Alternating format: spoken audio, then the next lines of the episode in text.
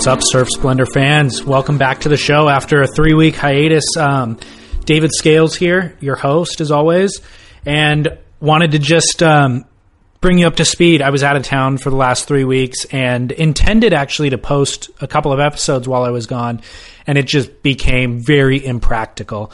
Um, I was out of town for work. I was in Europe, and I mean, was running long days, and by the time I'd make it back to the hotel, it's like I had to spend time on the computer checking email and doing kind of, um, you know, priority things. And there was just no chance that I was going to get around to doing um, additional work and this. And so I kind of acquiesced after a day or two and just threw in the towel and was like, look, I want to enjoy some of this trip. I want to have an extra glass of wine at dinner and not have to worry about rushing back to the room to sort this out. Or maybe it was just coffee even in the morning, you know, and um, be able to kind of just, again, be a part of the trip and not have to sit in the hotel room on the computer for extended periods of time. So I apologize for leaving you hanging, but for me personally, it was the right choice. So I know that you understand, but I'm thrilled to be back. I did miss it. And um, so much happened in terms of surf news while I was gone. Um, actually, while I was there, there was the Quicksilver Pro France, and then, of course, the Rip Curl event in Portugal. So um, we discussed some of that stuff in this show, as well as plenty of other stuff. So um, glad to be back, like I said, and uh, we'll get right back on track here. So thanks for tuning in. Thanks for bearing with us the last couple of weeks. And um, again, anything that you want to see in reference to this episode, videos that we talk about, you know where to find it. It's on surf splendor podcast dot com. I had... I don't know, some social media, some comment somewhere, um, somebody saying they want to listen to archived episodes, but they can only find it on the podcasting app up until a certain date. And that is true. Podcasting apps only archive the last fifty episodes. We have everything prior to that on surf splendor podcast dot com. So if you want to find any of that stuff, that's where you get it. Um, I think that's it. If you do follow us or want to chime in on social media, it's at Surf Splendor on Instagram and Twitter, and then Facebook, you know, dot com forward slash Surf Splendor. So thanks. Enjoy the show. I'll be back at the end to sign us off.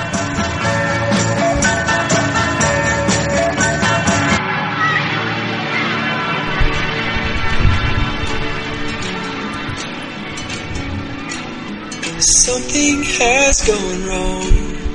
Play me first as long as we open up our eyes. Why do we justify these foolish who are burning? All what's good and right if we don't wake up soon. This burden will be long. Yeah, Guy, welcome back, everybody. Down the Line Surf Talk Radio. We've been out of the airwaves for about a month, and we're back now. David Lee Scales, Scott Bass here with you. David, good morning. So thrilled to be back, man. That was a... Yeah, it's quite a hiatus. A hiatus. I got a lot of flack for it online. I did from too. People. Yeah, did yes. you? That's the good news. Like, we have listeners. Apparently so, yeah. A lot of it was positive, actually. Like, hey, man, I hope you guys aren't losing steam, you know? And then, but a couple of it was straight out uh, insulting. Up. Oh, yeah. Really? Insulting? Yeah. Like, how? Like, hey, dudes, you guys are slackers. Oh, right. I'm like, really? I feel like we've been producing free content for years on end on a weekly basis. Not quite the definition of slacker, and I've just, I've just been blaming you. I've been like, yeah, David's on vacation. I'm ready to go, but... And I'm not just... even vacation. And I was putting in like fifty-plus hour weeks, probably sixty-hour weeks while I was gone. So. Oh, my God. Cry me a river. Anyway, yeah, I've yeah. just been going, you know what? I'm waiting. I'm sitting here waiting for David to get his act together. I I'm finally pulled my act together, and here we are. Once again, reunited, and it feels so good. It's November fourth, twenty fifteen. Um, I, I played some music. It's still playing in the background. Without looking, any idea? No clue. What pro surfer this is? Oh, Timmy Curran then. Yeah, Tim Curran. I mean, the voice sounded so familiar, but when you said pro surfer, then it bang, Tim Curran. It's actually not bad. It's just like really kind of like all of his songs seem to be just kind of like black and dark and gothic, like he's going through some sort of cancer treatment or something. Mm, I thought you were going to say they all sound kind of similar to one another, and uh, I was going to say Jack Johnson's built a really successful career on that. And I think a lot of musicians generally sound, sim- you know, the same. Like, but every Jack Johnson album sounds exactly the same from beginning to end. And it's fine, and I like it. And no matter what station you play on Pandora, they put one of his songs into it. You know, it could be Dolly Parton or Red Hot Chili Peppers. Right. You get a he, Jack Johnson song. That's pretty cool that he can cover all of those does. genres. Yeah, people love it. So last night, I, I literally flew in yesterday from um, London. Yes. Uh, less than twenty-four hours ago, actually. But so I woke up in the middle of the night just because of the time change and watched Netflix documentary at one thirty in the morning, which was Glenn Campbell's documentary. Oh, that's really good. It's, sad, huh? Yeah, it's called I'll, I'll Be Here. And it is super sad. It yeah. documents it, the kind of... He goes into Alzheimer's. Yeah, the, the, the fall into or, progression of Alzheimer's yeah, disease. Yeah. Crazy. Yeah, I've seen bits and pieces of it. It's really well done.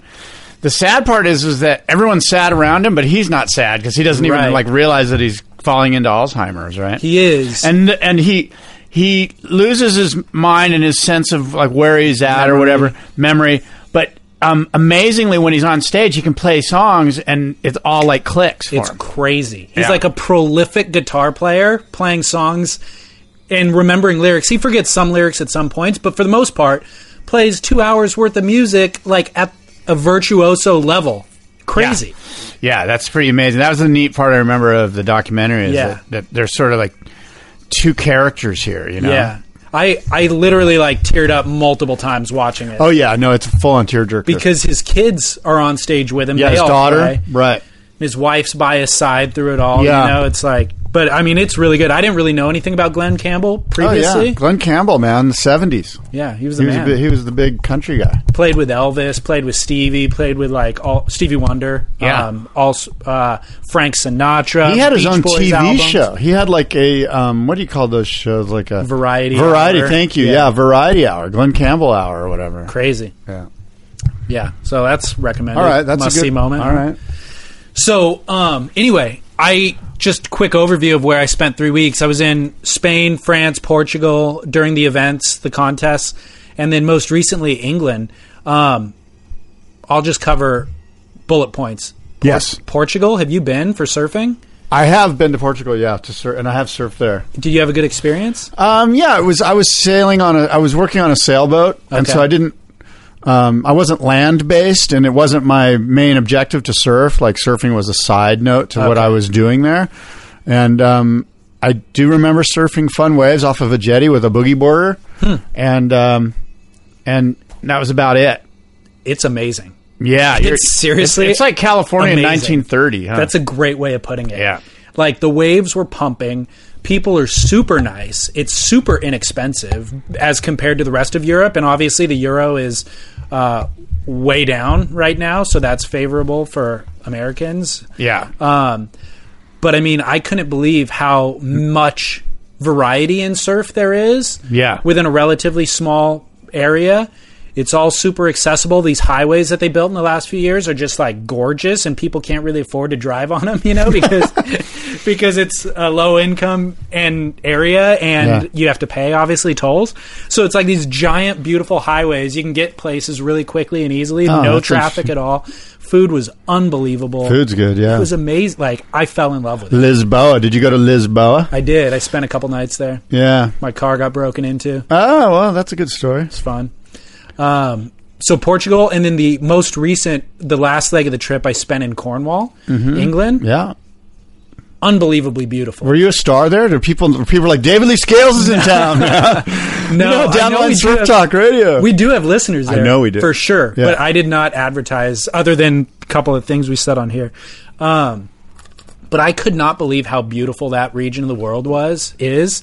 And again, great waves, a lot of different direction-facing coastlines. So it's like you can be south-facing and then twenty minutes later north-facing and west. Like, yeah. It's a lot of variety, and the waves are good the whole time I was there. And it was like great winds. It was a little chilly, but it's actually warm for them.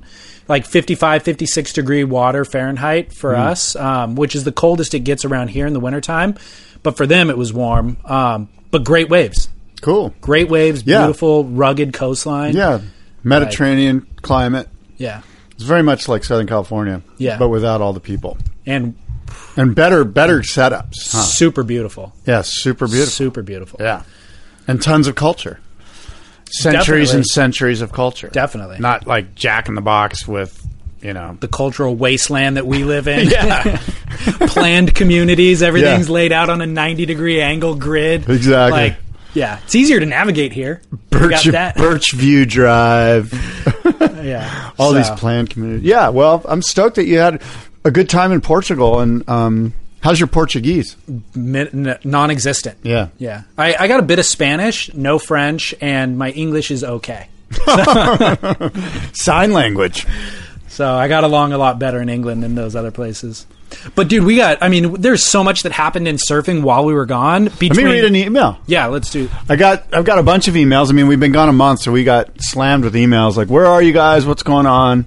Um, Teddy Allen sends an email to us, and he says, hey – first of all, he says, yeah, guy, you really need to draw out the yeah guy these days. My girlfriend and I laugh hysterically when you exaggerate your yeah guy. You have not exaggerated it enough. I, I agree you, with Teddy Allen. Yeah, guy. Yeah, guy. What's up, Teddy and wifey, or girlfriend, excuse me. Uh, Teddy says yeah, a Teddy, lot. Get with it, dude. Why don't you propose to her? Jeez. Oh, my God. Anyway, Teddy says, um, he says a lot, but I'll just boil down some of his email here, which I think is pretty interesting. He says, I have a final suggestion about something that's been bothering me for years now. Could we please stop using the term free surfing? Instead, simply replace it with professional non-competition surfing. That rolls off the tongue, Teddy. Good good advice. Teddy says, I about barfed when I heard Kaloi say that he was going on a free surf. Isn't that what we all do when we're not competing? Why is it acceptable for someone like Kaloi to say he's going on a free surf, but for someone like myself, a non-competition surfer, to say I'm paddling out on a free surf is just lame? So I suggest that you have all professional surfers under one umbrella, and under that umbrella have professional competition and professional non-competition surfers, both of whom are still professional surfers. The rest of us, about ninety-nine percent of the world's surfers, then are just regular surfers. How can somebody say free surfing with a straight face? It sounds so corporate. Yeah. Pretty good take. I, I, I get where you're going, Teddy. We need a new term for sure. I agree. Yeah, it's all quite quite confusing. It's just I'm going surfing. for a free surf. There should just be surfing and then competition surfing. Right. Those are the two. Right. You know, everything that's not competition surfing, even what Dane's doing, is just surfing. He's just surfing, but he's getting paid for it. Well, like that's, these, that's a conversation topic later in the show. These we got free, numbers. free surfers that or these professional surfers, I should say, that that are free surfers. Yeah. It is quite confusing. It's very confusing. And there's a lot of layers within professional, non-competition surfing. Because you got what Dane's doing on one end. You got Joel Tudor on the other end. And there's a lot of variation in between. First of all, we need to determine what is a professional surfer. If you get paid for surfing on a surfboard, that is a...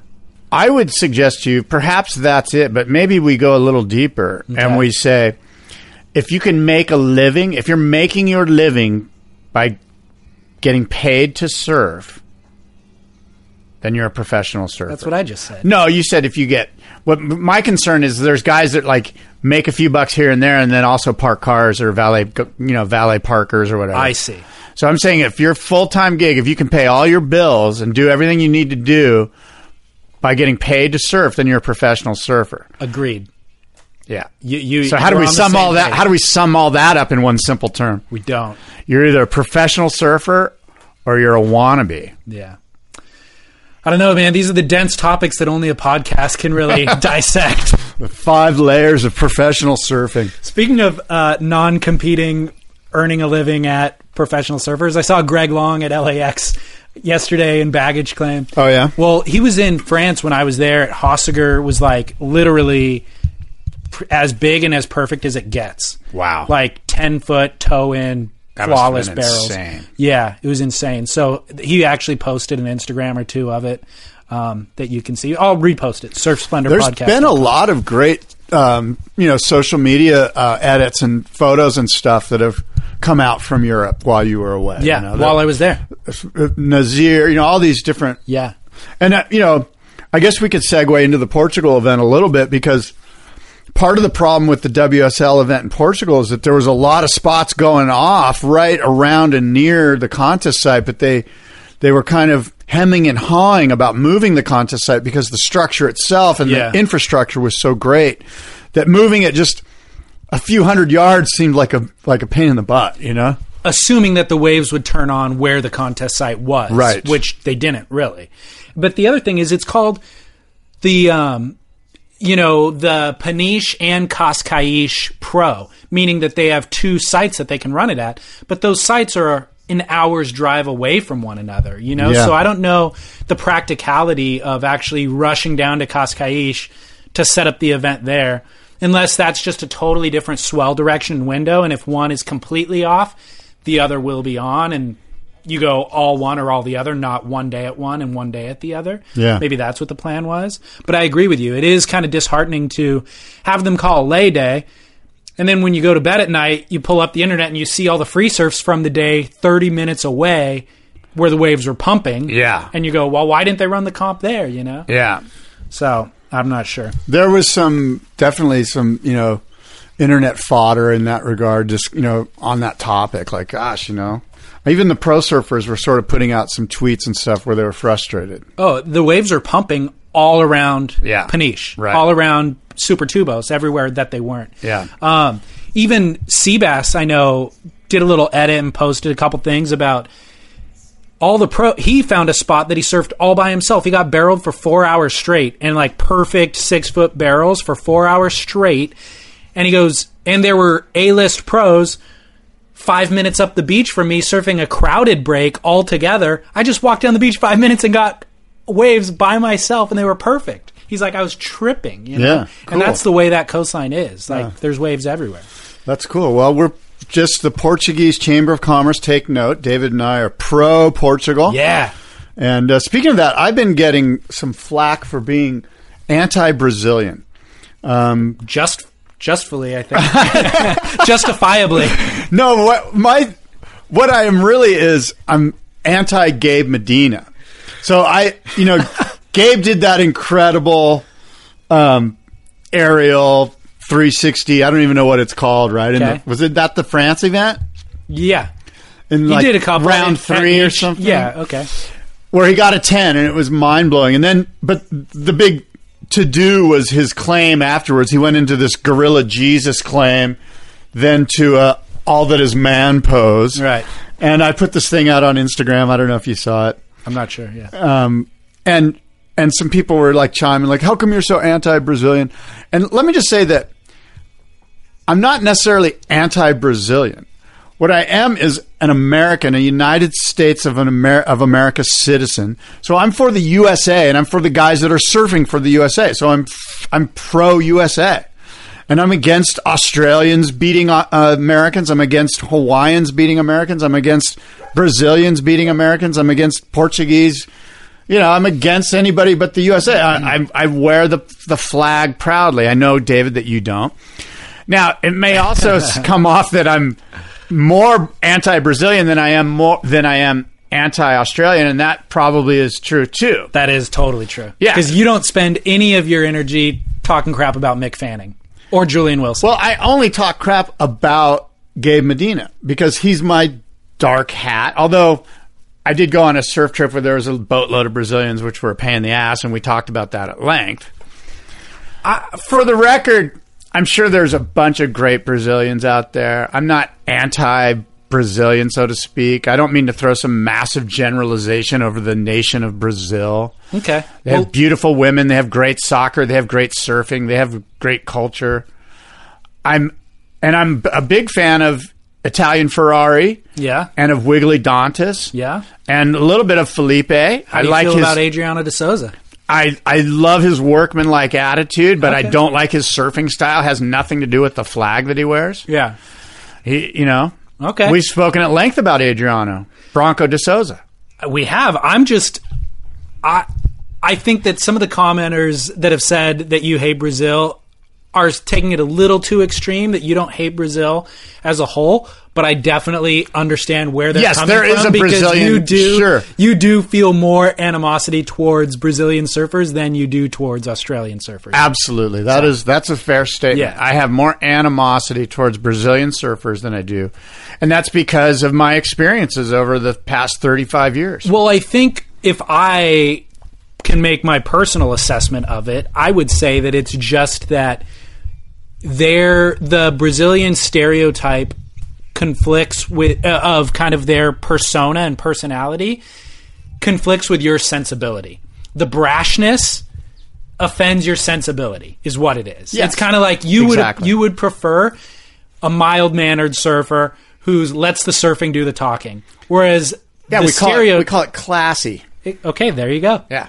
Yeah, that's how I feel like you feel about it. And I actually feel the same way as you. And Italian Ferrari did that insane aerial in the final. And did you see how classy he rode out of that wave? Totally. And so that's where and talking I w- about. And I put a thing on Instagram. I'm like, look, I didn't say look at the difference between gay, but I was kind of saying, look at this incredible final between Felipe, another classy surfer, and Italian Ferrari. These guys are like pushing performance levels in this final. It was pretty mind-blowing. Mind-blowing. And, and And they were doing it with class. They weren't like, look at me, you yeah. know, like, uh, you know, not only, you know. That's the thing that I, I'm sort of anti, and I'm, I'm anti that no matter what flag you wear. Well, let's throw out a couple of reference points, actually. Is it so wrong to be classy, David? I think it's uh, a trait. It's a virtue. Yes, thank you. I mean, look um, at the Dos Equis guy. So uh, let's, a couple of reference points, yes, other sir. cultures that we can throw into this conversation. Yes, sir. John John Florence, Hawaiian. Classy. Uh, well... You say that, but when he stomped that massive alley-oop at Karamas two years ago, he claimed it. Look, I'm Julian not, I'm not Wilson, anti-claim. First of all, Julian I'm not Wil- anti-claim. What I am anti is a, like, thought out... I mean, if you're doing two claims... Like, that's a problem. Like, I'm okay with, like... So you're okay with one claim, but well, not, that's your that's your what offensive I'm, no, line? No, no. What I'm okay with is spontaneous... Um, excitement. Like, I get it. But I think when you're going from one massive three second claim to then another pose, like, that's kind of like... I think I prefer, you, I prefer you go Walter Payton, like you've been in the end zone before, and you just put the ball down in the end zone and you jog to the sidelines like you're going to do it again in five minutes anyway, so what's the big deal? Yeah. Well, I think... Gabriel, in that instance, that was a sincere claim. He needed a score. Time was winding down. He got the right, boosted the sickest air ever, and then claimed it. It was like, I need this score. I need to make this heat. My world title hopes are on the line. There's probably it, a lot of truth to that. I would, I would, I, there might, there might have been, I'm not saying that his claim wasn't sincere. It certainly seemed sincere. It just seemed like there could have been, um, he could have tamed it a little. He could have thought, a, he could have, you know, he, If he a little bit of forethought, like, did he have to claim that heavily? I guess I don't know if he's feeling it that much. Then how do you argue against it? You know, I mean, if it if it is sincere, because I agree with you, I'm against claiming for the score. If you're claiming because you think it's going to add an extra point five to your score, like yeah, and then you're claim down low or they go whatever, yeah, or you just know that you need a five five and you think you got a five, so you're claiming it to act like the wave's better than it is. Yeah. I'm against that. But when you see Kai Otten get blown out of a barrel and he just throws his head back going like, oh my did, god, Kai, and I say Kai because I've seen him get tens doing that at Cloudbreak or, or yeah. wherever, and he comes out and you're he's sincerely shocked that he made that wave. Yeah. Well, you can't argue with that. No. And he's going to get a ten either way, so who cares if he claims it or not, you know?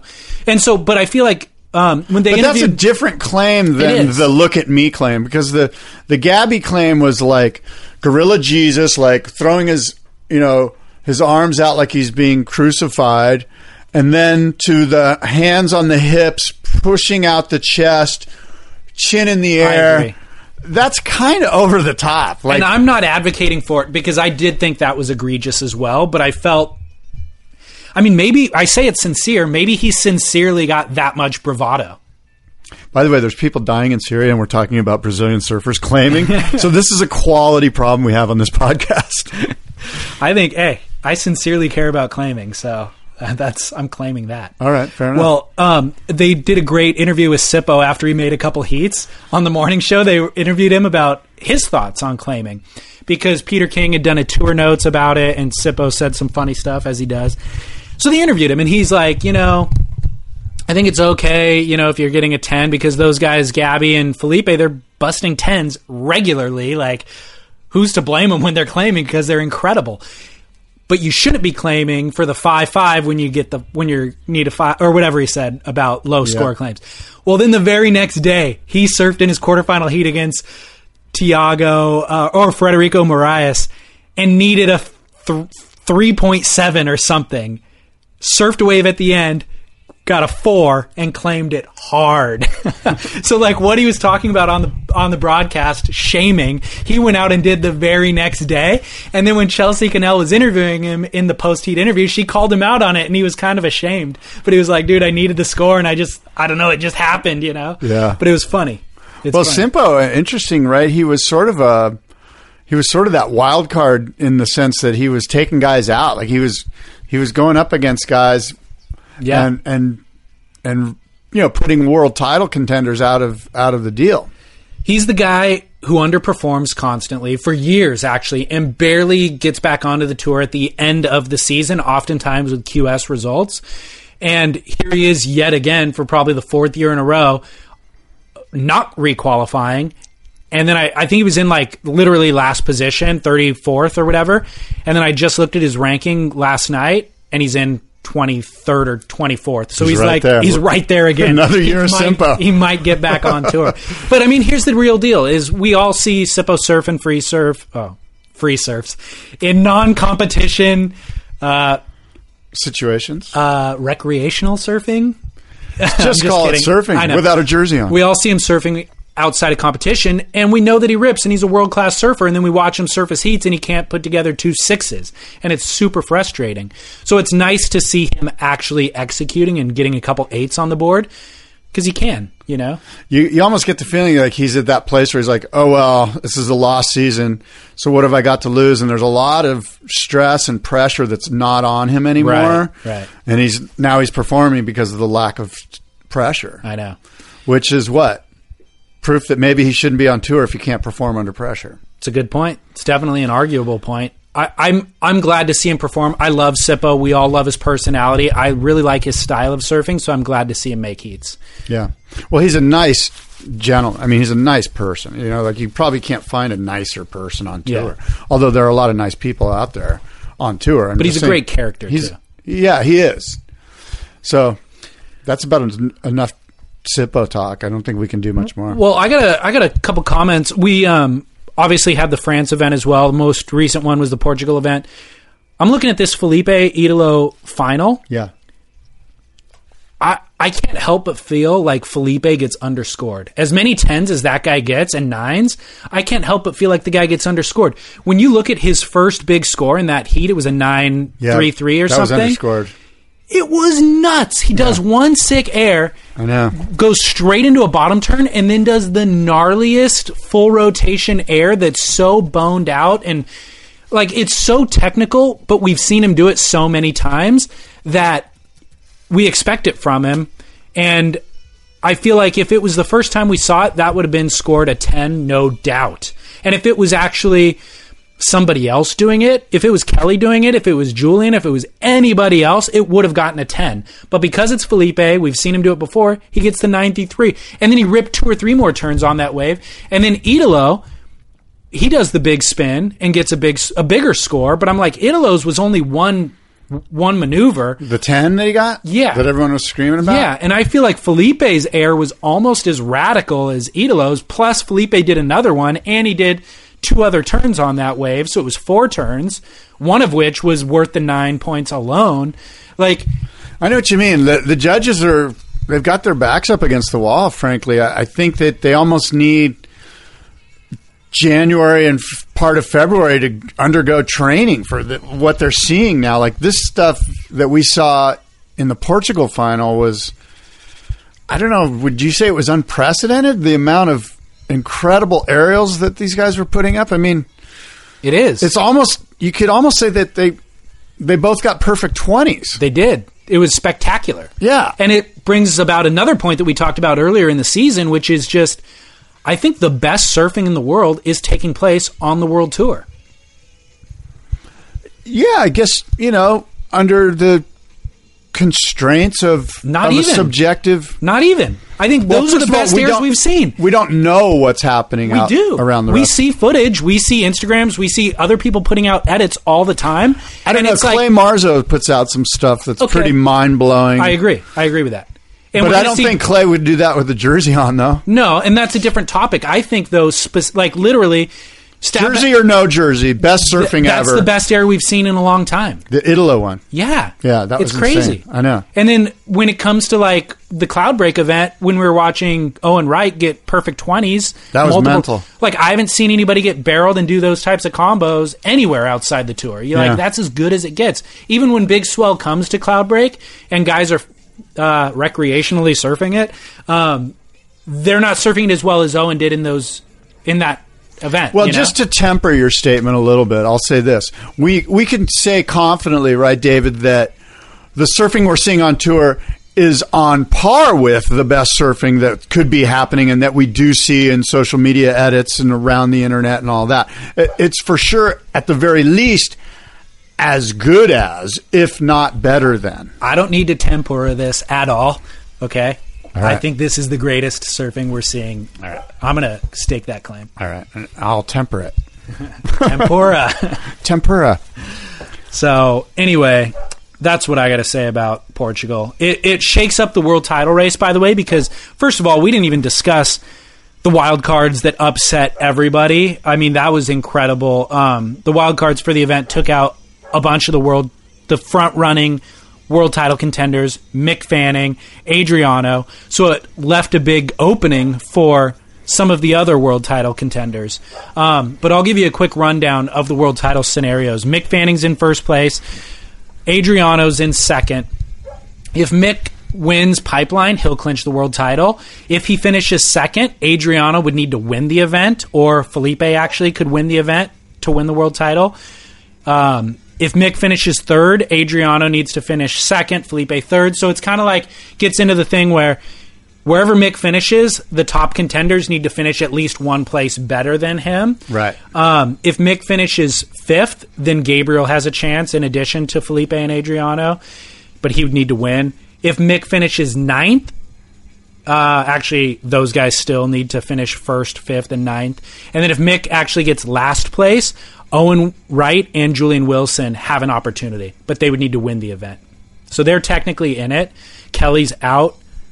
It's basically Mick, Owen, Julian, Gabriel, and then Adriano and Felipe actually are close in second and third. And Kelly will play can play that spoiler role, right? Like oh, a, my gosh, well, for sure.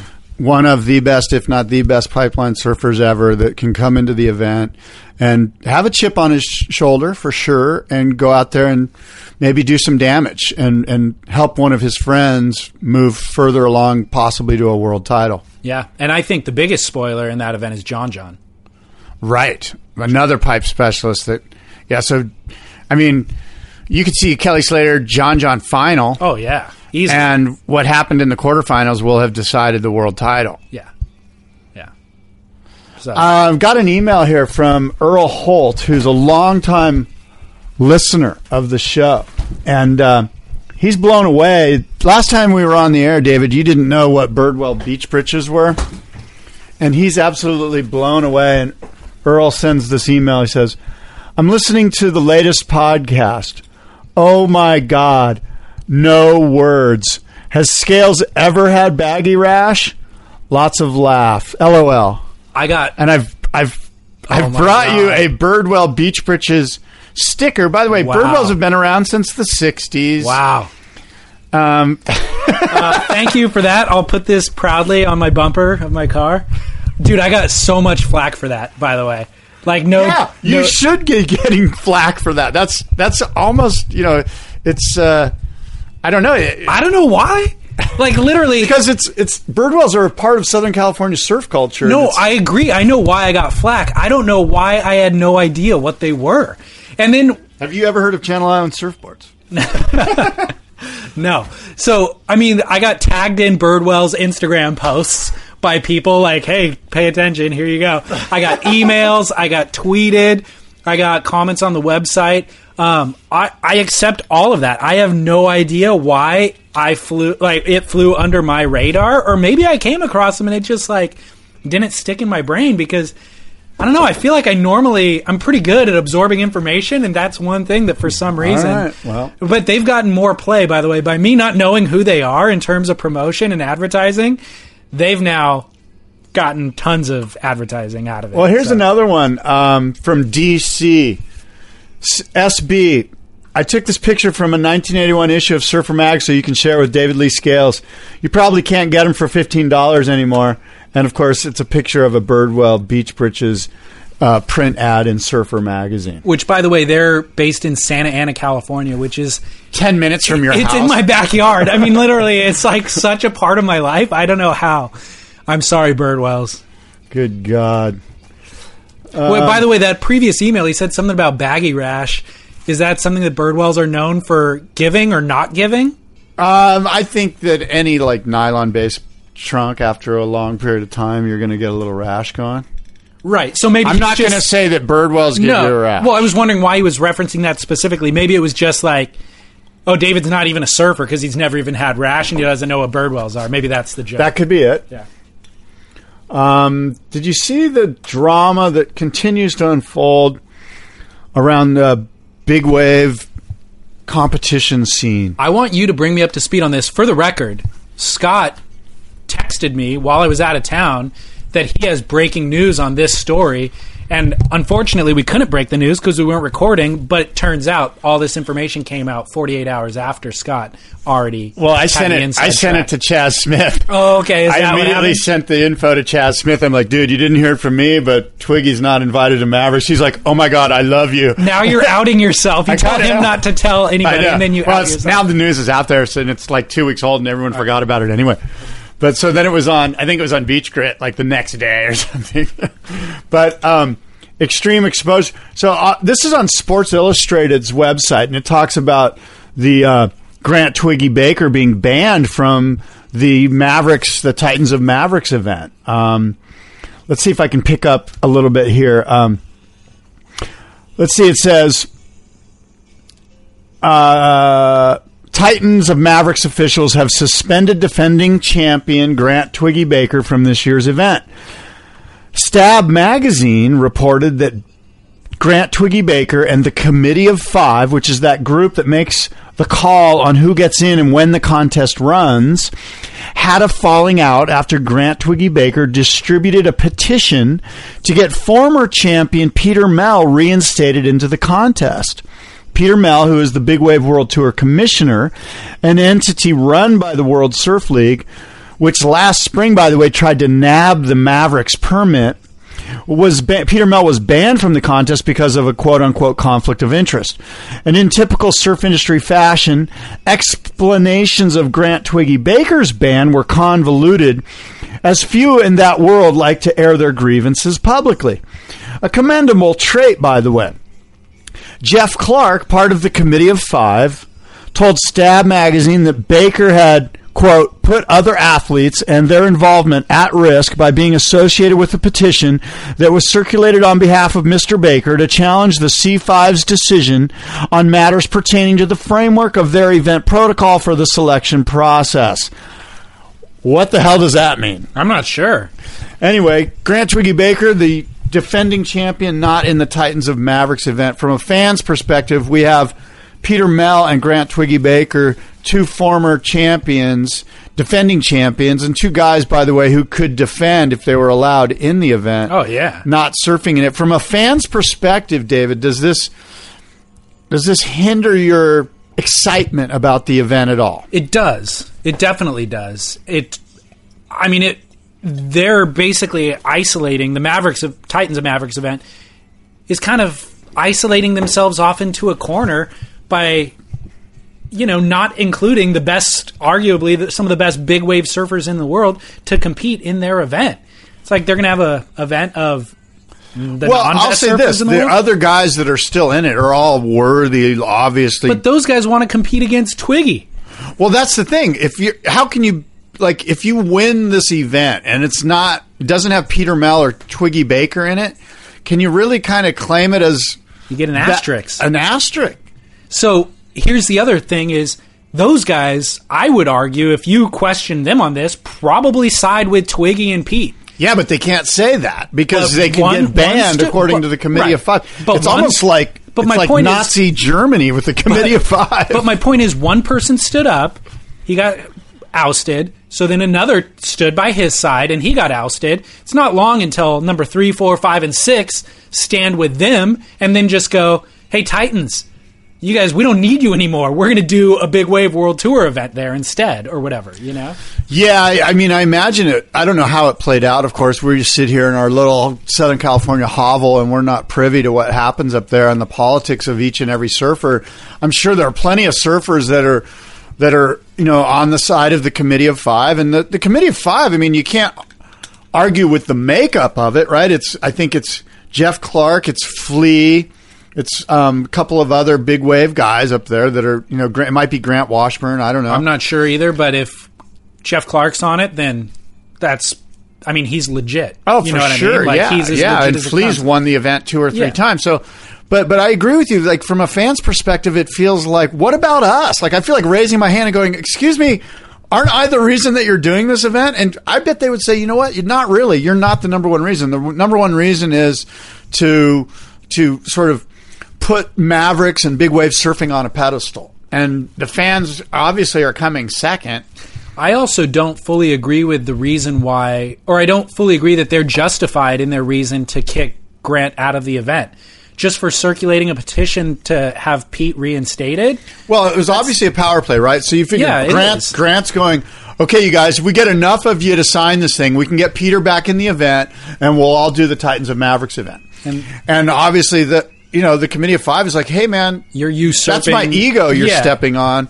But, and but I don't think that's a good enough reason to kick him out because your I ego agree. got bruised. I totally agree with that. Like, he'd have to I, do I, something that would defame the event. You know what I mean? Not – I. I And maybe maybe there's some other stuff there that we're, we don't know about, you yeah. know? Like, maybe the petition was like, if you don't let Peter in, we're all going to boycott. And at that point, it's like, dude, we're we're trying to do the right thing for this group of big wave surfers and – just let our decision be the decision and be good with it. Right. As opposed to like causing more turmoil. We're trying to get over the turmoil. Like we can't seem to get out of our own way here.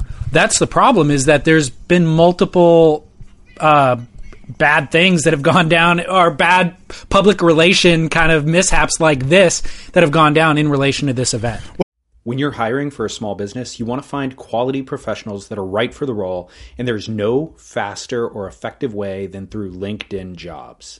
Your time and capital are precious, and there is a powerful resource that can help you focus on what you're good at and integrate people into your team seamlessly to help grow your business. LinkedIn Jobs has created the tools to find the right professionals for your team efficiently and for free. LinkedIn isn't just another job board. Everyone is already on LinkedIn with their resumes and references, and now LinkedIn has designed a hiring platform to connect you with candidates specifically qualified for the job that you post about. More than a billion professionals meticulously organized to connect people by skill set to help us all advance our position. two point five million businesses already use LinkedIn for hiring, and eighty-six percent of small businesses get a qualified candidate within twenty-four hours. It's that fast, easy to use, and effective. LinkedIn Jobs can help you write job descriptions, filter the right person to you, and give you the tools to help you interview them like a pro. LinkedIn Jobs dot com slash surf is where you go to post your job for free. Yes, totally free. That's LinkedIn Jobs dot com slash surf to post your job for free. Terms and conditions apply.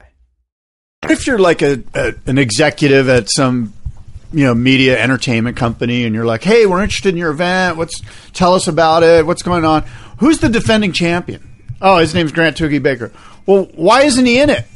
Well, because he was doing some stuff that I won't get into that was going to harm the event. Well, yeah. You know, what was it? Like, and, and who was the defending champion before that? Right. Oh, Peter Mell. Well, why is that? Why isn't he in it?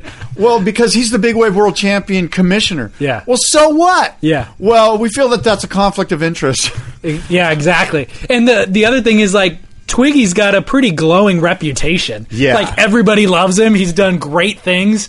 Pete- well, that's the other thing that, that that when you think about the Mavericks event, this is the event where all of them at the end of the final or at the beginning of the final, they all hold hands, sing Kumbaya, and go, you know what, we're going to split the money, sixty thousand dollars, six ways, because it's all about us. It's about the group. And I really believe Twiggy feels that in his heart of hearts, totally. Which is why he's like, hey, man, if we as the surfers all join together here and do the right thing, which is have the have Peter Mell in the event, you know, let's, like, he really believed in this community and this spirit of let's keep it all together. And remember us, guys, we split the prize money together. And it was all love and harmony. And we all, you know, hugged and we went out and surfed those huge waves. And it's always just been about us, the surfers. Yeah. And now he kind of got a big slap in the face. Like, totally. All those guys that were splitting money with you, well, now they're like, sorry, I can't help you. Yeah. I wonder how it falls out from here. Like, I well, wonder if those guys, because I do believe those guys are tight and they're friends, I wonder how many of them withdraw from the event. You know? I don't think any of them do. I think they're all in They're all in it for the business, you know? Like, yeah, they don't have a lot of opportunity, business opportunities, they to be don't. honest. And like, I don't, like, I'm not blaming them for, right. you know, they have to make their decisions based on, you know, what their family situation is or whatever. Sure.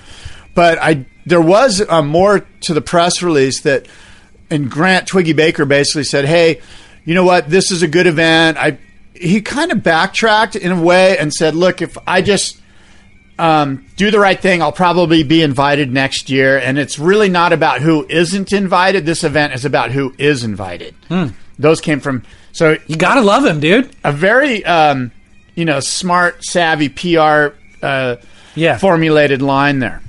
Well, makes me love him more and makes me hate his enemies even more. You know what I mean? I don't know if he has enemies. Even the you know what I'm saying. Gr- though, Griffin I mean. Guest, the cartel management, the guy who's basically running this thing, he said something like, "Hey, we want Twiggy involved in the event. You know, he's going to serve out this suspension, and we'd love to have him passed. This is just a one-year deal. We'd love to get him involved in twenty seventeen or sixteen or whatever." So they're trying to like kind of bring him back into the fold, but they're slapping his hand. Yeah, I don't know, man. There's been a few snafus in relation to that event. I'm not sure what's going on. I feel like we talk more about that event than we've ever seen. Like, obviously the event hasn't run yet, but um, what are you looking at? I'm looking at a photo of Twig, and he's riding um, big waves at Mavericks, and he's in his Instagram, he says, "I'm really looking forward to another big wave season, hopefully in the new and improved Titans of Mavericks event. I would have never have dreamed I would get a chance to equal the great Daryl Fleahab's record, but I'm going to give it my best shot," which means back-to-back victories, which is yeah. what Flea did. And, of course, this is a dated Instagram because we know he won't get that chance to be a back-to-back winner. Can right. you imagine the N B A going, "Sorry, Golden State Warriors, you're not allowed to be in the finals this year." Yeah, yeah. Because you disparaged or you wanted, you know. Yeah. Yeah, yeah it's weird. Um, weird. Well, totally unrelated to that, but related to what we were talking about earlier with professional free surfing, Dane Reynolds and amount of money that he makes. Uh, it's been released in the news that Dane Reynolds is no longer partnered with Quicksilver. Wow. It's a big, big story, dude. He was with Quick I think, for twelve uh, Beach years. Grit broke that news too. Did they? Thanks to me. I didn't. Oh, really? Did you really have the inside no, track on that? I'm just kidding. Oh, okay. No, I didn't. Wow, I was impressed. No, yeah. So here's the deal. Okay. Dane's been with Quick for twelve years. Um, Kelly was with Quick for twenty-five years, and he split, as we know, last year. And then they Quicksilver filed for bankrupt or Chapter eleven or whatever in um, the U S version of Quicksilver about two months ago.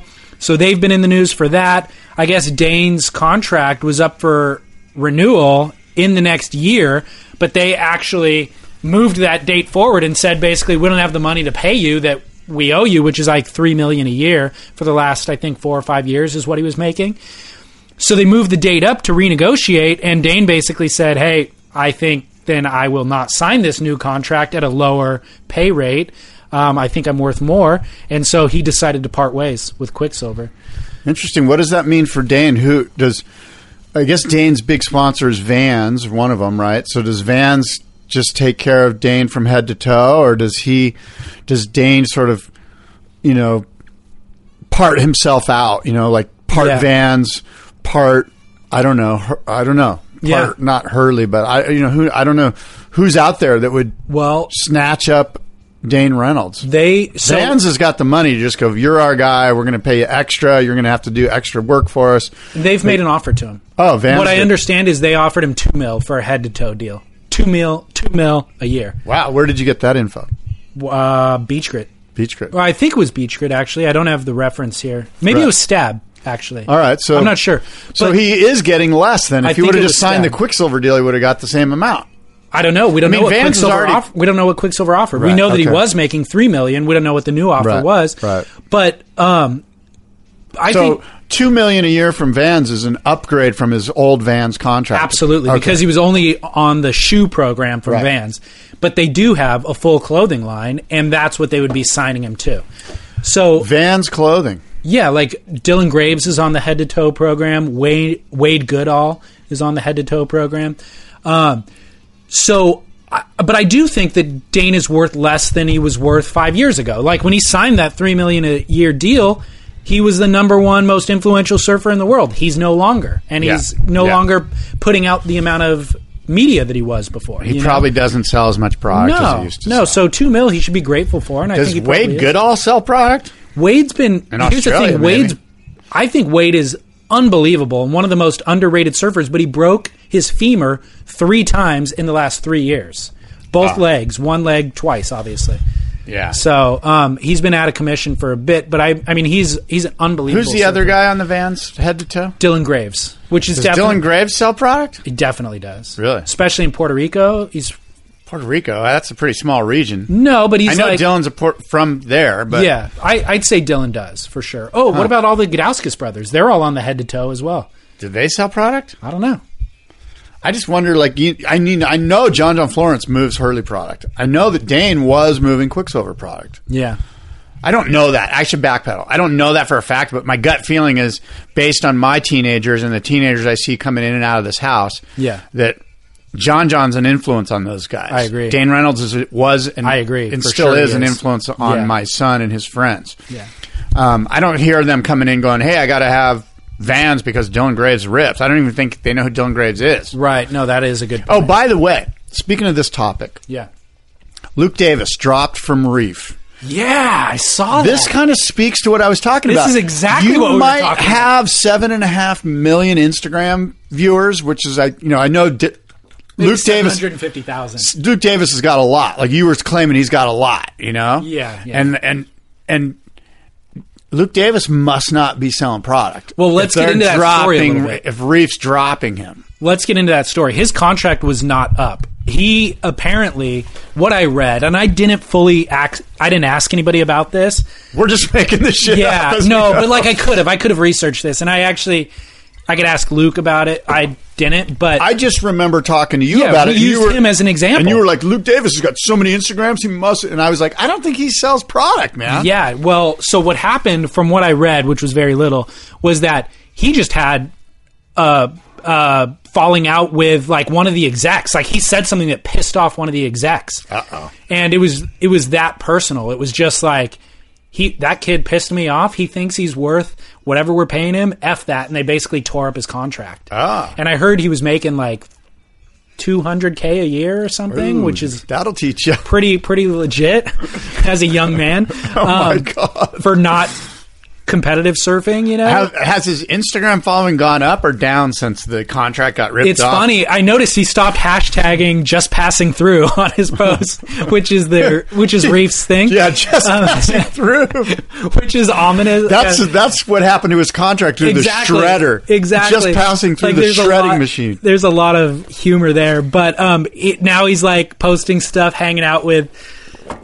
I don't know, quasi-celebrities in Hollywood. And Cody Cody Simpson, I think is his name, a musician. He's pretty famous. Among oh, like, no, no. Um, yeah, I know who you mean. Um, is that his name? No, it's Cody LaVos.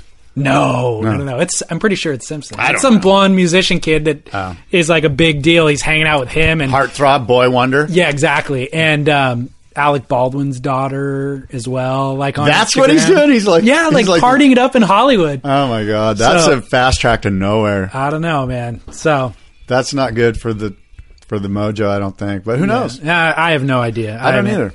Talked to him for a long time. But um, but at any rate, yeah, that was I thought about you with that and our conversation previously where it's just like Reef tore up his contract. Like, who gives a crap, you know? I see, I thought it was – I didn't know there was some personal stuff that happened. I thought it was like they're like, this guy's not moving product no, for us. Because that was our my argument with you was – are these free surfer kids moving product? You know, yeah. like John John, competitive, moving product. Um, I would argue Owen Wright probably moves a fair amount of wetsuits for Rip Curl. Yeah. We know Mick Fanning yeah, yeah. does. Gaby, um, G- Gabriel. I mean, there's just so many of these quote unquote, and Teddy, was Teddy the, Allen the emailer that talked about free surfers and what does that mean? Right. There's yeah, so many of these professional, non-competing professional surfers that I just don't know if they move product. Like, it's how a- does the industry... justify to, it. I don't get it. Yeah. You know? Well, I think like let's look at Dylan Graves as an example. Super, insane surfer. Insane surfer. Charges pie like hey, big wave the rips. Guy, the guy's a model in terms Com- of comes good looks. From a family of great so like his dad yeah. and his mom are great surfers. But my my tact on that is like the guy has model like good looks, okay? So all we really need from Dylan is to get photos of him walking around with our board shorts on on the beach. Who cares how good of a surfer he is? If that's actually just a bonus. Well, you need but, that to be legitimate and core, but no, otherwise you, you could but, go to Fifth Avenue and grab but anybody. But that's that's my point. They're going to go to Fifth Avenue and pay a model a ten thousand dollars a day day rate multiple well. time multiple times a year just to model their clothing, right. or pay Dylan what right. they would equate to paying that model the day rate five so or six times a year. He doesn't have to move product. No, I gotcha. Right. They're just using him as a model right. to, to showcase their board shorts. Yeah. If he also has core credit credentials which with Scott does. and I, which right. he does because he rips, then that's a bonus. You yeah. know, so that's what they're looking I, at. That's an interesting way to look at it. That and makes that might a ton be how, of sense. I've that, never, I never looked at it from that prism. That might be how Pat Kadowskis fits on their team as well. For sure. Good-looking Southern for California sure. kid who's a model for our product. And he, and he charges, rips. yeah. Done. And so what if he doesn't like move product via social media or the competitive arena? Exactly. He's done what we needed him to do, we which need to is put be a, a nice guy, good-looking guy, well, model. No, we need, we need a poster hanging up in Pacific Sunwear right. of a guy wearing our trunks. Right. Quintessential he's, Southern California guy. And he's that guy. Right. If he Makes rips sense. on top of that, perfect. Yeah, well, he has to, but there's so many of those, right? Yeah. So that's easy to do. Yeah. So that's their equation, I think.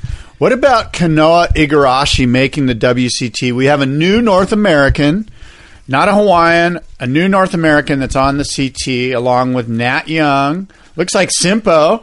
Maybe. Maybe, right? He and still has Kolohe. Yeah. And Kanoa. And who am I missing? Anybody else? Maybe Kelly. Yeah, maybe. Maybe Kelly. Probably as a wild card in some events next year. So we got five North Americans to root for to take down those Aussies and those Brazilians and those Portuguese and those Euros and the French and all of these others. I'm a big fan of Kanoa. I've known him personally for a lot of years now. I've spent a lot of time with him since he was young. So I'm a big, big fan. How big of a step is it from the Q S to the it's C T? A, it's a big step, and the Q S events that he's killing it in are waves that are similar to Huntington Beach, which is where he's uh. from, where we're both from. And so, you know, it leaves a question in my mind, as big of a fan as I am about Kanoa, I'm curious to see him compete at Chopu and Pipeline and stuff like that. And Has I... he got chops there? Have you even I seen him? I've never even seen him at any of these spots. Ni- neither have I. And so I don't know. And so I'm not disparaging at all because we're I actually find out. Believe, Maybe he'll surprise us. Yeah, I believe in him. Um... And I believe, like, he's actually Quicksilver's his main sponsor, and they've really nurtured him through the years to make sure that he's going on trips to those places. But I've also, but I, they're not really actively promoting any of those trips because I think it is just training. It's like, let's send him there with the right people.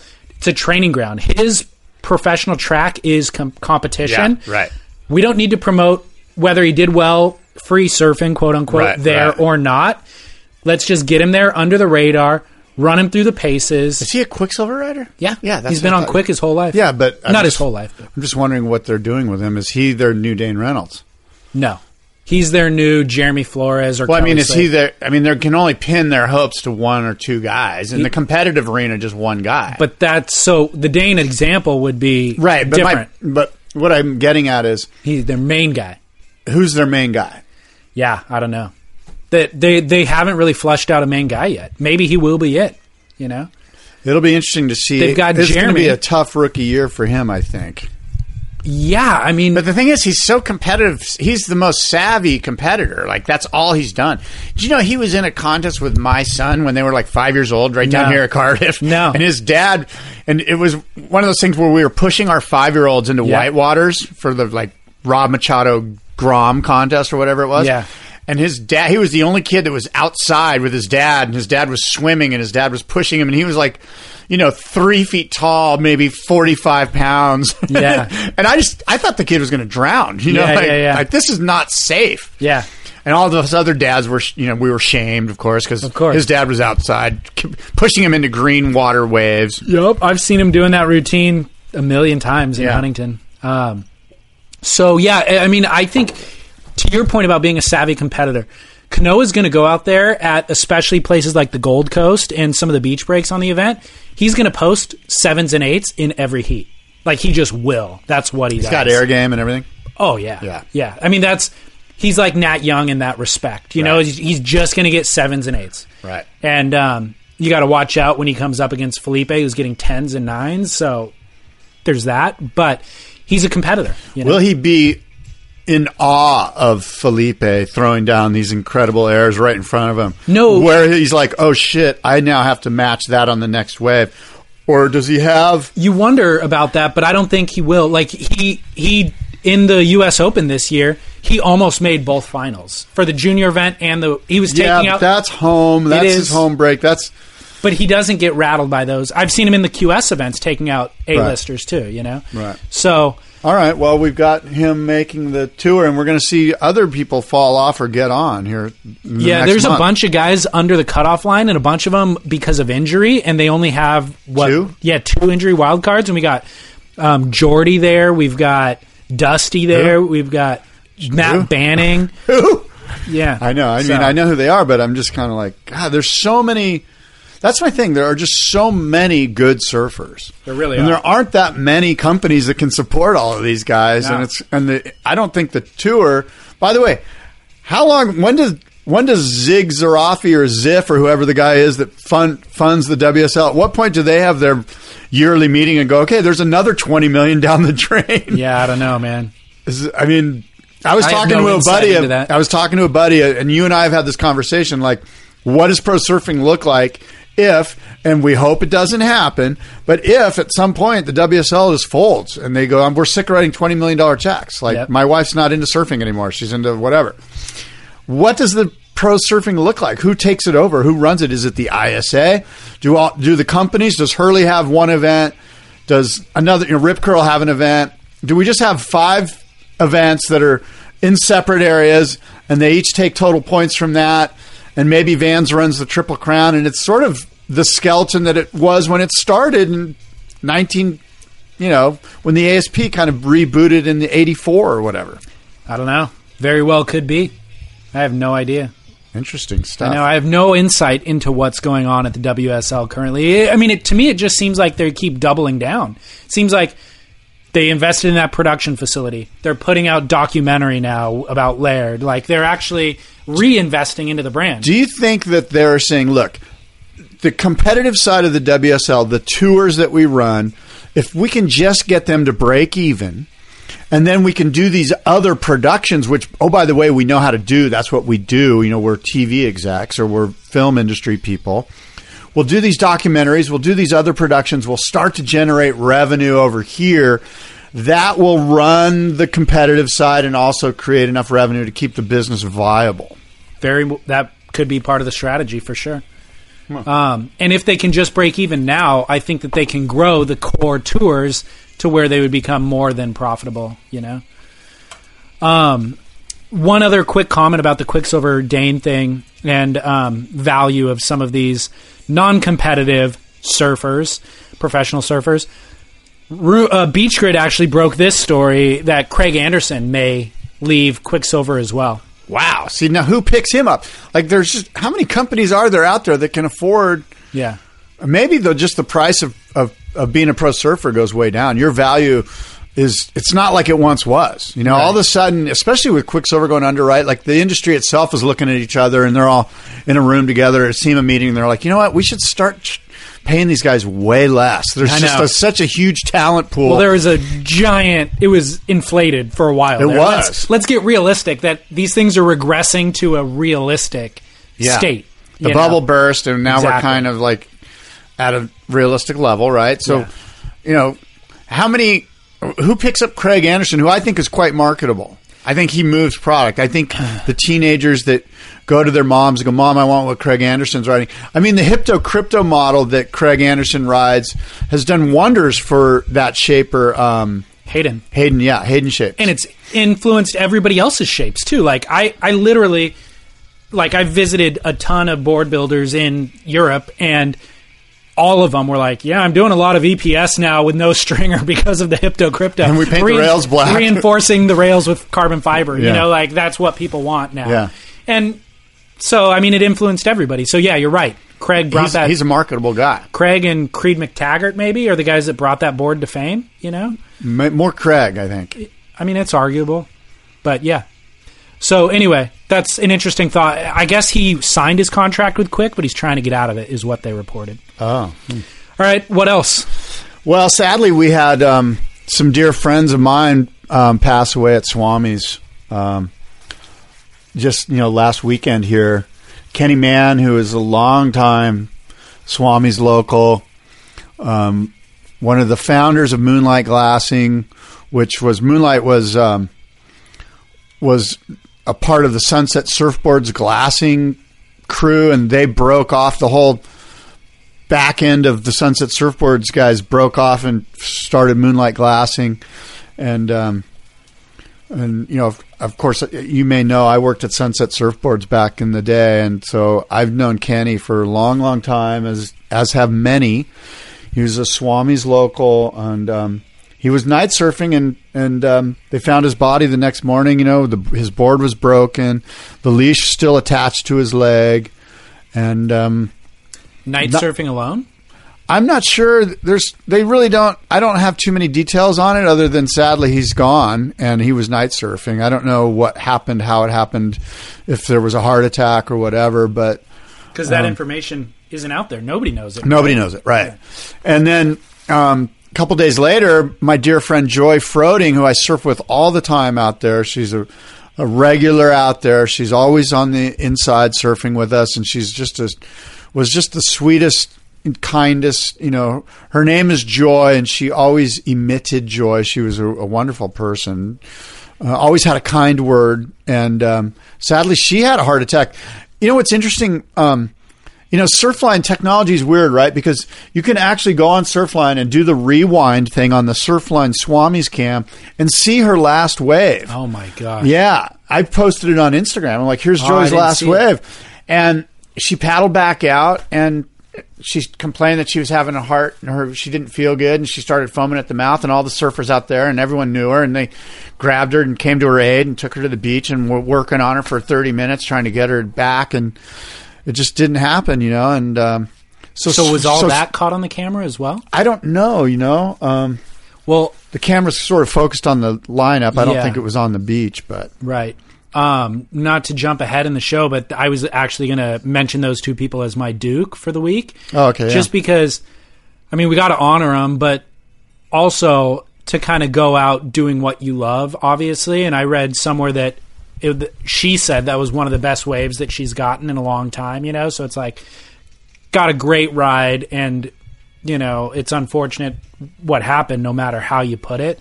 But, you know... yeah, she was a local artist. She would send me stuff. Like, I'm sure that somewhere around my desk here, there's some stuff of hers that she created. And um, anyway, just sad days for the Encinitas surfing community. That too. By the way, and Joy was the girlfriend of another Moonlight Beach guy, Mark Donlan, who's also a Swami's local, who was, um, you know, another guy that worked at Moonlight, one of the originals. So the Moonlight... community. The Moonlight Glassing Company. Yep. And the Christensen Surfboards, who now owns Moonlight. So they've been rocked a little bit, a lot, yeah. quite frankly. And, um, yeah, so it's just kind of sad around here. You know, it is. It's super sad. Yeah. It's a bummer. It's so weird. I mean, anybody who's... and they're both too young to go. Anybody who builds boards in San Diego County, it seems, has come through Moonlight Glassing. Like, everybody's worked at Moonlight, you know? Yeah. So they're a huge part of the board building community down here. Absolutely. Really crazy, man. Sorry. Yeah. What else do you got? Well, the H I C uh, Pro happened at Sunset, which is the uh, qualifying series event leading into the Triple Crown. It's not actually part of the Triple Crown, um, right? This isn't the Triple Crown. No, this no, no, is no. not the Triple Crown. The H I C, I want to say it's the. Isn't this the old X L Pro? There was, yeah, yeah, exactly. Yeah, so it's it's like a locals. It's it's a H PAC, which is the Hawaiian Professional Series, the yeah. H PAC series. It's one of the H PAC series that gets the Hawaiian locals that live on the islands there a chance to get into the, the Triple, Triple Crown. Crown. Right. Ian Walsh won it. Um, I mean, there's not a tremendous amount to talk about with this event, but the waves were killer. That's what I wanted to the waves point were out. Insane. You, it was like you sheet watch, glass. You watch the waves. Watch just the finals day highlight of the video or something like that. We'll I'll actually post it. surf splendor podcast dot com. But the waves are so gnarly, dude. It's like you, you forget about Hawaii. We all talk about Hawaii in the wintertime, but then you watch this, and this is always the introduction into the wintertime Hawaii season, and you go, those waves are gnarly. So difficult to surf. You know, like, it's so shifty and powerful, and, like, you're lucky if you can get a half a turn off. And some of these guys barely do, and other guys do smashing laybacks into the lip like Ian Walsh was doing.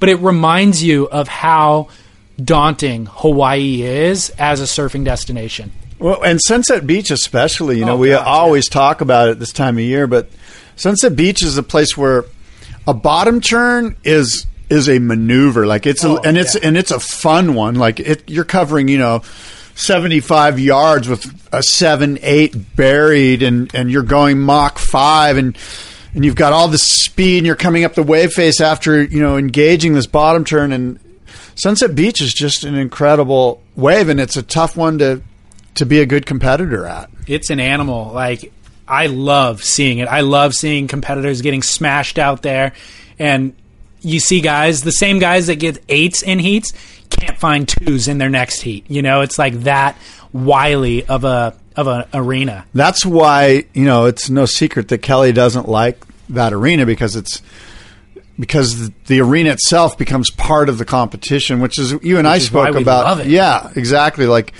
it's good when the ocean's uh, tempest. Yeah, and it really highlights core fundamentals in surfing ability.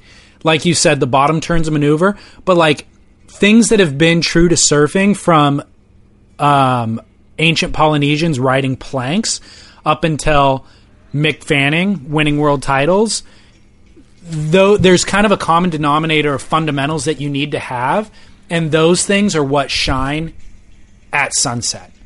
There's other things that Felipe is doing that almost have no relevance to Duke Kahanamoku riding a redwood plank.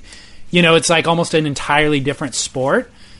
Those things don't necessarily translate on the Sunset canvas. Sunset's like... And and that's, you know, and, and I always get into this conversation every year. It's like, Sunset should be on the W C T because it, it does offer that arena that's so different for... I think if you're going to be a world champion, you need to be, you need to at least put in some time out there. Yeah. You know, and so the Felipe Toledos and these guys that are small wave wizards, um, you know, we need to see them cut their cho- cut their teeth a little bit. Yeah. Out in this big arena known as Sunset Beach. I mean, it's, you know, like you, I just think of Kong, you know, Gary Elkerton. That guy was like, when you looked at him and you saw him surf Sunset, you're like, that guy's a world champion. You know, like yeah. that, you know, if he can surf that and do that at West Peak at Sunset, then yeah, I'm sure he can surf great at Pipe. And and yeah. when he sees lower trestles, he scoffs. He's like, not, that's not a wave. Right. Yeah, no, I agree with you. I think there's there's an argument to be made for that for sure. By the way, one thing that I will mention about that event is how amazingly good Jack Robinson surfs. Did you see him surfing at all? I did see him surfing, and he's my, speaking of jumping ahead, he's my Duke. Oh, is he really? Jack Robinson is my Duke, yeah. Um, Duke Kahanamoku for this podcast because, um, you know, you hear a lot about, oh, he's the next big thing. You know, like we've got Kanoe Igarashi, and you you know, there's all these Matt Banning, next big thing, all these new next big things, and many of them don't pan out for whatever reason. And Jack Robinson has been the next big thing for quite a few years. You know, he was twelve when he was twelve years old. You were going, Jack Robinson, oh, have you seen this kid? And of course, we saw him. Was it this year at the box where he just yep. kind of he wasn't even in the event, and he looked like the champion. He he yep. absolutely dominated out there during the quote unquote free surfs. My apologies right. to Teddy Allen. And and you went, God, and then you saw him at North Point, and yep. and you were just like, wow, this guy is insane. You know, and now he's seventeen, and he's like, he was laughing. He's like, yeah, this is. I, I look forward to these days. I know. And and so you have this big build up, and he's coming through now, yeah. which is the ultimate proving ground, right? Hawaii, early season Hawaii. I'm sure he's been there numerous t- numerous seasons, but early season this year, and he's seventeen years old. He's probably coming into his own. He went through puberty. He's getting stronger, and he's proving it. And and so it's neat to see one of these next big things actually kind of look like, yeah, this guy is the next big thing. You know, he really is. He's legit. I mean, in all types of waves, and. There was a few moments in that sunset event that really reminded me of Andy Irons, to be honest. There was some, like, rail grab, gouging top turns that he was doing that I was like, that is Andy-esque. And he's on Billabong now, which, yeah, we're watching a video of him right now. Look, is that Andy? Like, the bottom turn, that style cut, carved down right there. His hair is kind of similar. He's got the Billabong sticker on his board. Gnarly, Connor right? Looks more like Bruce to me, but I, I see what you mean. He, he, yeah, with the Billabong sticker, and yeah, he he's got a little bit of um, freedom to his surfing, you know. Yeah, whimsy. You know, five years ago, right? Andy died November second. Yeah, and we're November fourth right now, yeah. So basically five years ago. You just Andy Irons A I Day is what they're calling it. Uh huh. Yeah. yeah. So, yeah, Jack Robinson, definitely a Duke. Keep your eyes out. And I don't have a kook because I just I don't have anyone that I need to talk negatively about. Shame. I've got a kook. Okay. Um, do you know what the best selling surfboard in America is currently? Wavestorm. Wavestorm, the kook of the week.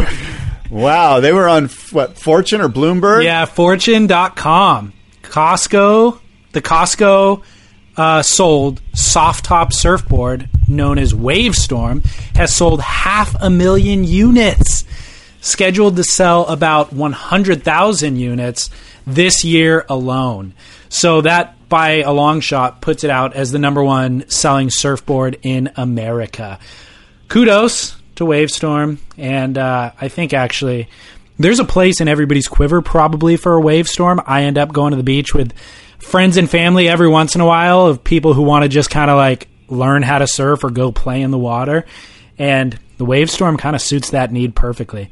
And um, leave it to Costco, obviously, to be the biggest distributor of anything. So it makes sense that it would be sold there. But it is a little disheartening that, um, you know, it's not a board that's crafted by hand by one of the hardworking shapers in the industry that we would like to see get that accolade. Do you have any thoughts on the Wavestorm? Are they uh, a kook or are they a... I think kooks... Or should we pat them on the back? Kooks ride them, I guess. Okay.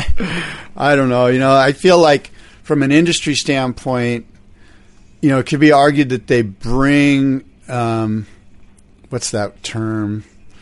They bring... Like, they bring new people to the arena to, yeah. to buy, and eventually that person's going to trickle up, I guess. Sure. And buy um, a real surfboard. Yeah. You know? Fair enough. That's a good And way I to think put it. People enjoy it. I think people catch waves. If you're catching waves and you've got a smile on your face, I shouldn't really care too much about it. You going to extend an invite to them for the next boardroom show? Wavestorm is uh, welcome. Awesome. Yeah, they are welcome. Surfboards, anything that, you know, anything that you ride, any craft, you're welcome. Awesome. Yeah. Do you have a must-see moment? My must-see moment is um, this Dave Rostovich little um, fifteen-minute sort of... Documentary? I don't know if it's a documentary. It's just sort of a slice of his life. Mm. What's the term for that? In the I think slice of life is the term. Slice of life. It's it's called Three Stones from the Sun, and it's a deeper look into... Dave Rostovich's Bohemian Lifestyle in the Byron Bay area. Have you seen this? I saw it. I did not click play because it was fifteen minutes long. Yeah. It's made by Delusion magazine. Right. Yeah. And Delusion is sort of this... I think it's French, isn't it? Yeah. It's like I'm a fashion or lifestyle magazine. Yeah, yeah. And they incorporate action sports. I know they've done skating stuff in the past. But they've made a few of these documentaries now. I've seen one on Dane Reynolds. I saw one on Andrew Doheny. And they were shorter. And so I watched them maybe a year ago. And it was like I liked the aesthetic of it, but it was... it was void of any substance. Yeah, it, it seems like it seems like the wrong format for it. You, it's like if you really want to get into this personal subject matter, I need more than fifteen minutes. I need an okay. hour long documentary. Like yeah. so, it's like either give me two minutes or give me the real deal. Okay. But this fifteen minutes, it just kind of glosses over concepts and it doesn't really give that's what the I chance remember. to dive into it. You know? So that's what I remember from those other ones was it was like. Voiceover of Andrew Doheny talking about things, but n- there was no through line to anything he was talking about, and it was all random and not particularly poignant to me. So I'm like, how are they going to tie this together? And then they show a couple clips of him surfing and a couple of him like strumming on a guitar and a couple of him lounging on the couch, and it was just this kind of tapestry of random things that was it was like beautifully done, but I I didn't get it. It almost could have know? been a marketing vehicle for a clothing company or something, you right? Know, like, and then it, it artsy, ended fartsy marketing. Yeah, it ended, and I was like, well, I'm not. Why did I? What was that? Why did I watch it? So then I feel but, dirty for some reason. But then they released this fifteen minute one on Rasta, and I go, I love Rasta, but this is fifteen minutes. It's a huge commitment for me on the computer watching a video. Yeah, and the past two ones I saw. Didn't. Are making me not wanting to commit to this one. Right. So I don't know. What are your thoughts? Is it well, worth watching? I, look, I, th- I think it's worth watching um, because they do, you know, you get, if, if you don't know who Dave Rostovich is, you get a little bit of insight into this, you know, what his lifestyle's like, where he lives, what he's all about, you know, and he is this sort of forward thinking, sort of progressive, you know, outside the box professional surfer. I mean, he's like this, That, that free surfer that we talk about. It's the definition of it. He really is. And um, and he even, like, they sort of semi-touch on the prostitution of surfing and what that means, which kind of makes me want to puke a little bit because yeah. it's like, dude, you know, you're getting paid right now. It's sponsored by Billabong, this thing. Yeah. And it's kind of, you know, I mean, I think it's okay to address that subject, but it, you re- it's it needs to be done deeper than just, you know, like glossing over it, I yeah, guess, yeah, yeah. you know, it's like, there's a lot of substance there. Let's get into that. What does that mean? You know, and that's where I feel like they miss. Yeah. Is there's actually opportunity. I take it back. Maybe this isn't a must see moment. Maybe this is a must miss moment. Yeah. I'm just a fan of his surfing, and there's some of him surfing a twin fin in there. That's, you know, it's not the best Rostovich footage, but by the way, I saw Rasta in Portugal. Oh yeah. In Ericeira. Yeah. yeah. He was there with, um, like Dion Agius. They had like a whole crew there shooting, um, and they got epic waves. So I don't know when we're going to see that footage. Cool, cool. My must-see moment is probably already seen by everybody, but it's the the trailer for View from a Blue Moon. I've never seen that. Oh, my goodness, dude. John John Florence's new profile video that he's been working on for the last couple of years. Killer. You're not familiar with this? No. Oh, my gosh, dude. John John Florence partnered with Brain Farm, which is this production company that does these super high-end snowboarding and skate films. They've done Travis Rice and um, Shaun White and all these, like, literally three or four million dollar budget, you know, for right. this stuff. So they've got helicopter footage, drone footage, um, all on Red cameras, and they've been working with John John to produce their first ever surf movie. It's voiceovered by John C. Reilly, strangely enough. Who's that? John C. Reilly. He's like a Oscar-nominated actor. He right. was in Step Brothers with Will Ferrell. He plays the oh, Step Brother. Guy? Yeah.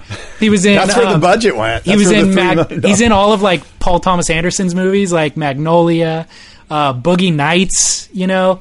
Um, so, actually, I don't know. Maybe he wasn't in Boogie Nights. I can't remember. Anyway, uh, View from the Blue Moon, and it's already got one hundred forty thousand views on YouTube, eighty-two thousand on Vimeo, and it's going to be released, um, I think, December first, or maybe at the end of November or something. But the film looks insane. It's John John Florence. It's the best clips that he's put together in the last two years, shot in the highest definition available currently, and I mean, I was blown away by it. The visuals are stunning, but the surfing, some of these airs that he's doing, these barrels, he's getting shot out a pipe last year. It's just like, it never, ever gets old. John John is the man, but I, I mean, he's so stylish. He's so radical. He's so loose, limber. Like, it's just, it's visual poetry, you know? Cool. I'm looking so forward I'm, to seeing that. I cannot wait till it comes out. And this... This uh, just two-minute trailer is must-see. Cool. Yeah. I'm excited. Well, um, I think we've had a a good show.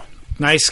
We're back. Getting back in it, show. We're back. We are back yeah, with a I know vengeance. There's a lot that's happened in the last month that we didn't touch on, but um, oh well. You know, David takes these vacations, and Dude, I'm just left here. So to, hard. I'm just left here to I, deal with all the drama. Yeah, you are. By oh, the by way, the way. Yeah. Uh, Jerry Lopez will be the Icon of Foam. Whoa, hold on. Honoree, tribute to the Masters Icons of Foam at the Boardroom Surfboard Show in Del Mar in the spring in twenty sixteen. But that is huge. Jerry and I have been communicating, rapping out, and he's excited to be the honoree, and I'm excited to to be involved with it. That is huge news. Pre- presented by U S Blanks, by the way, my friends. Awesome. Kim and Jeff at U S Blanks. Sweet. Yeah. Well, that is huge, huge news. Congratulations. That is a good get. Yeah. Jerry Lopez. He's going to take a break from doing headstands to come down and entertain us. And he's a yoga guy, right? Oh, yeah, yeah. That's what I'm saying. It's a headstand. It's, yeah. a, it's a yoga reference. I'm yeah. a big yoga guy. You, that's right. You yeah. are. Is that how you called him in? No. Started no. chatting about no downward dog or something? No. Um, no, well, that's awesome. Congratulations. Yeah, we're what's, excited do, about What's the board going to be? We don't know yet. You know, we're still tuning on. I, I'm toying with the idea of doing speed shaping. So bringing in all of the past champions and giving them forty-five minutes to bang out a board. And then of those, there'll be fourteen people shaping. And wow. Speed shaping and side-by-side shaping bays. So it's a brand new concept. Brand new concept. And then of those fourteen people... the defending champions, four of those will be chosen to go on to Sunday's final, and we'll do a normal hour and a half session in the shaping bay. Interesting. Yeah. Okay. Yeah, Rusty Preisendorfer kind of turned me on to the idea of speed shaping as a concept for this, because he was talking about in the in the back in the day, there was hardcore production shapers that, you know, made twenty bucks a board or whatever, and the more boards they banged out in a day, the more they got paid. And there was guys like Phil Becker who would bang out, you know, nine or ten boards a day. Hmm. And, you know, they had it down to a science, and this was their this was their career, man, and they made pretty good money, you know, back then. So it wasn't unheard still- of for a guy to bang out a board in forty-five minutes. And quality was still important. So oh, it's like yeah. you had to make good boards in forty-five minutes. Yeah, yeah, and these guys knew how to sling a planer around. So we're going to sort of harken back to those production days. Who's got the chops to bang out a really killer board in forty-five minutes? And I, and I think from a from a, a consumer standpoint, from people walking the floor, it's going to be a lot of fun yeah. to see these guys try to bang out boards in forty-five minutes. Right. You know, for, you got fourteen different shapers to watch. Well, that's also true, because for the consumer to watch an hour and a half shaping demonstration, they're not going to. Right. They're going to watch five minutes here, walk yeah. around, five minutes there. Maybe they'll stick around, you know. Yeah. Come by to see the finished product or something like that. Yeah. So this, they could actually and, absorb and, a lot more. And then, and we'll have, as I mentioned, former winners. Former winners. So we're we're going to have Matt Biolis. We're going to have Wayne Rich. We're going to have Mark Andrini. We're going to have Pat Ross, and we're going to have Ward Coffey. We're going to have Stu Kenson. You know, all of They're these all guys. Matt Calvani. Those guys are there every year, anyways. Yeah, no, put now, them to work. Huh? Yeah, put put them, them to we're work, putting dude. them to work. Putting them to work. Rather than just enjoying the show, make them work. Yeah, so we're chewing on that as a concept. I'm pretty sure we're going to move forward to that. I just need to touch base with Jeff and Kim at U S and make sure they're on board. Yeah, yeah. Cool, awesome. Yeah, man. Well, um, anything else? I think that's it. Have you, by the way, real quickly, have you been getting waves around here in the last three weeks? I haven't. I got some good ones this morning. I got a couple Did you? It looked kind of crappy this morning. Ledgy shacks this morning. Really? Yeah, lumpy wagons. Wow. Yeah. Look at you, dude. Yeah. I'm anxious to get back in the water. Yeah, you should be. You need to get wet. I've had less than twenty-four hours, so... All right, great song to go out on. All right, until next time, adios and aloha.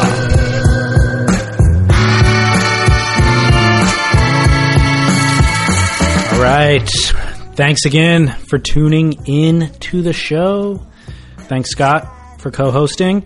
Also, I didn't mention anything in this episode about Fantasy Surfer, but obviously that's been going uh, for the last two W C T events. Congratulations to the winners of those.